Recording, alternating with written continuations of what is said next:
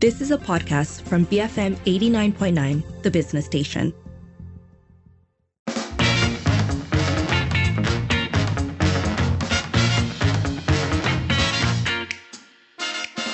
It is 5:08 and you're listening to the evening edition with Lynn and Sharmila, and it's time for Popit Popit Parliament, where we bring you updates from the Dewan Rakyat. Let's kick things off with a reminder by Deputy Dewan Rakyat Speaker Datuk Ramli Mohd Nor to spend less time engaging in rhetoric. Here he is. Sebelum saya memulakan soalan lisan ini, ingin saya berkata sepatah dua. Ya. Untuk makluman, terutama sekali mereka yang baru di dalam Dewan Yang Mulia ini, ingin saya peringatkan, masa yang diberi untuk kita berbahas, cuba tumpukanlah kepada kawasan-kawasan. Kerana kalau kita lihat, retorik-retorik yang berkaitan tidak melambangkan aspirasi yang berhormat yang hadir pada Dewan ini, yang mulia ini. That was Deputy Dewan Rakyat Speaker Datuk Ramli Mohd Nor channeling some major school teacher vibes, yes. I want to say. But might we add that there does seem to be a little bit more order in general throughout this sitting, perhaps because speakers have been quite firm about restricting the number of follow-ups and comments after each question. Well, I mean, they've already had to say that they're going to extend the seating by a couple of days in order to get things done. So that might be where it's coming from. Now on to some of that order that you were talking about. There was a question about Section 233 of the Communications and Multimedia Act, which involves the sending of obscene, inappropriate, false, threatening, or nasty online messages. If you recall from our show yesterday, this was the same act used to investigate the two school kids who recorded and uploaded a video criticising the SPM history paper. So Bangi MP Sharidzan Johan, who is also a practising lawyer, wanted to know how many people have been investigated, charged and convicted under this act. Here is Deputy Minister Teo Nie Ching with the total figures from 2009. Dari tahun 2009 hingga 28 Februari 2023, sebanyak 2,825 aduan telah diterima dan disiasat oleh Suruhanjaya Komunikasi dan Multimedia Malaysia (SKMM) berhubung kesalahan yang diperuntukkan di bawah Seksyen 233 Akta Komunikasi dan Multimedia 1998 Akta 588. Daripada aduan yang diterima tersebut, sebanyak 108 kes masih dalam siasatan, 115 kes telah didakwa di mahkamah, 40 kes telah dikenakan kompaun dengan nilai keseluruhan yang berjumlah RM138,250 dan 84 kes telah dikeluarkan notis amaran. 2,478 kes berstatus tiada tindakan lanjut, no further action, NFA dengan izin, dan atau tiada kesalahan dizahirkan, no offence disclosed, NOD dengan izin. Kes-kes yang diklasifikasikan sebagai NFA ataupun NOD adalah disebabkan tiada bukti yang kukuh yang untuk menggiatkan suspek dengan kesalahan yang disiasat di bawah Seksyen 233 Akta 588. Nie Ching also gave a breakdown of the types of cases that made up these numbers. Dari sudut jenis hantaran di bawah Seksyen 233 Akta 588, daripada 2,825 aduan tersebut, 1,631 aduan adalah melibatkan kandungan lucah, 7 aduan adalah melibatkan kandungan sumbang, 574 aduan adalah melibatkan kandungan palsu, 67 aduan adalah melibatkan kandungan mengancam dan 546 aduan adalah melibatkan kandungan jelek. Dari sudut jenis hantaran juga, bagi 115 kes yang didakwa di mahkamah, 46 kes adalah melibatkan kandungan lucah, 3 kes melibatkan kandungan sumbang, 18 kes melibatkan kandungan palsu, 3 kes melibatkan kandungan macam dan 45 kes melibatkan kandungan jilid. Sekian jawapan saya. Terima kasih. So Sharidzan then asked whether the government plans to make any amendments to the Act so that it can't be abused for political reasons. So here's the Deputy Minister again. Seperti yang saya sebut dalam jawapan saya sebentar tadi, sebenarnya 58% punya kes ataupun aduan yang diterima oleh MCMC adalah bersifat kandungan lucah. Elemen hantaran yang bersifat mengancam adalah 67. Tetapi walaupun begitu, memang kita ada usaha untuk mengkaji Seksyen 233 ini, tetapi itu adalah lebih kepada aspek bahawa bagaimana kita bolehlah melanjutkan ataupun memastikan bahawa siasatan itu bolehlah dijalankan secara lebih lancar, dan kita nak pastikan bahawa MCMC ditambah baik denganlah pengenalan peruntukan mengenai keperluan penyimpanan, pemeliharaan dan penzahiran data trafik. Jadi saya juga mengalu-alukan semua cadangan daripada yang berhormat bagaimana kita boleh buat tambah baik terhadap Seksyen 233 ini supaya kita bolehlah memastikan bahawa Seksyen 233 itu memang ada keperluan untuk kewujudannya, tetapi bagaimana kita boleh pastikan dia tidak disalahgunakan. Saya mengalu-alukan sebarang cadangan daripada yang berhormat. That was Teo Nie Ching, Deputy Minister of Communications and Digital, saying that obscene content make up the bulk of complaints and that there are efforts underway to review the processes related to investigating cases under Section 233 of the Communications and Multimedia Act, which is the official name of Akta Sakit Hati. So let us know, how do you think the Act could be refined to prevent it being abused? Do you have thoughts on this? That number to call is 7733 2900. You can send a WhatsApp or a voice note to 018 789 8899 and tweet us at BFM Radio. Now on to a question about the price of chicken and pork. Tuaran MP Datuk Sri Panglima Madius Tangau wanted to know why prices were still going up despite various government interventions. So Deputy Minister of Domestic Trade and Cost of Living Fuziah Salleh said prices fluctuate because we operate in a free market economy and that global market prices also impact the cost of raw materials that are imported.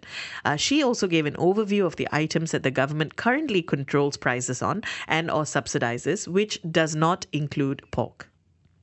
Soalan Tuan spesifik berkenaan dengan harga daging, tapi boleh izinkan saya Tuan Yang di-Pertua memberi gambaran menyeluruh dahulu. Kerajaan Malaysia, Tuan Yang di-Pertua, mengamalkan ekonomi pasaran bebas bagi menjamin kestabilan barangan di pasaran di mana harga sesebuah barangan dipengaruhi oleh penawaran dan permintaan, iaitu supply and demand dengan izin. Ia juga saling bergantung ataupun interdependent kepada pasaran global, terutama barang-barang yang bahan mentahnya bersumberkan import. Kita ada 11 jenis barangan yang kita kawal harganya. Daripada 11 itu, 6 ada bersubsidi dan 4 dikawal harganya. 10 barang. Jadi ada barang yang kita kawal harga yang kita beri subsidi. Seperti LPG, diesel, RON 95, ayam bulat standard, telur grade A, B dan C. Ini kita kawal harga dan kita subsidikan. Kemudian ada juga barang yang kita kawal harga tetapi kita tidak subsidikan, seperti face mask, rapid test kit, minyak masak botol, gula, tepung. Yang tadi saya lupa, yang bersubsidi tambah minyak masak paket. Jadi ada 6 bersubsidi dan 5 tidak bersubsidi. Jadi kita juga ada skim harga maksimum musim perayaan, di mana kita kawal harga ketika itu. Jadi barang seperti daging ayam, kita sudah kawal harganya begitu lama. Semenjak daripada 5 Februari 2025, kita kawal harga ayam dan kita kawal harga telur grade A, B dan C. Manakala untuk daging khinzir, kita kawal sewaktu musim perayaan, Tuan Ibu Tua, sewaktu musim perayaan Tahun Baru Cina. Kita kawal harganya. Selain daripada itu, kita tidak kawal harganya. Dan di luar masa-masa tersebut, barang-barang yang tidak termasuk dalam kategori barang yang dikawal harganya, kita bebaskan. Maksudnya mengikut pasaran bebas, seperti yang saya katakan tadi, free market economy. That was Deputy Minister of Trade and Cost of Living, Fuziah Salleh. Next up, Batang Lupa MP Mohammad Shafizan Kepli asked whether a TVET program to provide training in piloting drones would be considered for those in the agricultural sector. So the Deputy Minister of Science, Technology and Innovation, Dato' Arthur Joseph Kurup, acknowledged that drone technology is a good way to attract more interest in agriculture and outlined some of the existing programs that are already in place. Untuk makluman ahli yang berhormat, sebenarnya pengoperasian drone ini ataupun penggunaan teknologi drone juga merupakan satu kaedah untuk kita menarik lebih ramai belia untuk menceburi bidang pertanian. Orang sentiasa ingat bahawa mungkin drone ini akan mengambil alih peluang-peluang pekerjaan, tapi sebenarnya dia tidak, sebab melalui drone ini kita dapat untuk upgrade para petani kita kepada pertanian pintar dan beralih kepada peluang-peluang pekerjaan yang lebih berkemahiran tinggi. Dan pada masa yang sama, apabila kita menggunakan pertanian pintar, kecakapan kita dalam pengoperasian akan meningkatkan lagi hasil pengeluaran dan secara langsung dapat untuk meningkatkan pendapatan para petani dan juga belia-belia yang menceburi bidang itu. Jadi berkaitan dengan itu, kita ada MTDC, iaitu Malaysia Technology Development Corporation, yang sehingga kini menyediakan kemudahan latihan kepada 1,667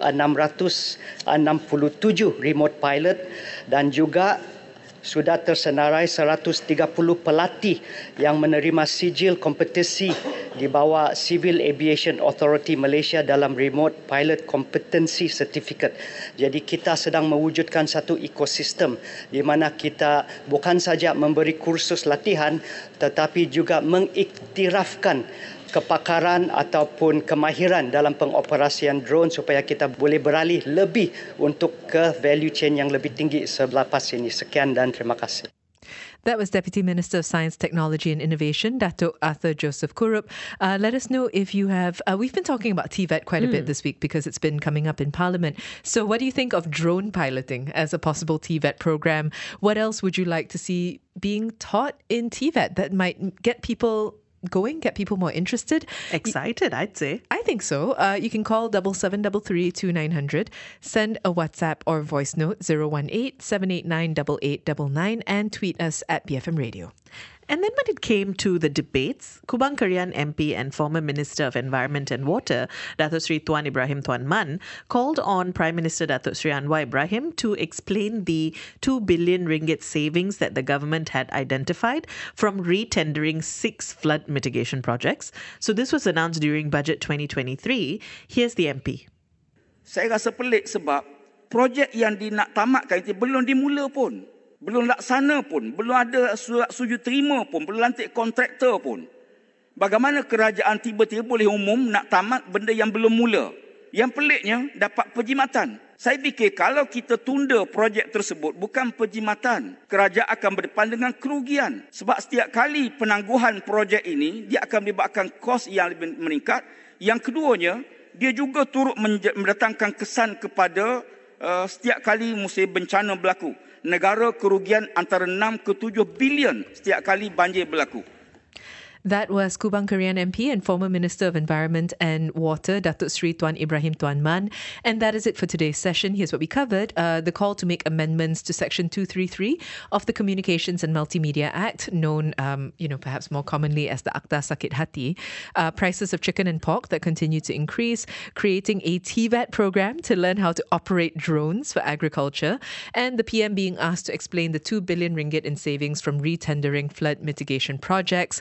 Let us know what you think. That number to call is 7733 2900. You can tweet us at BFM Radio and send us a voice note or WhatsApp at our U-Mobile number 018 789 8899. Let us know what you think and keep it here, BFM 89.9. Thank you for listening to this podcast.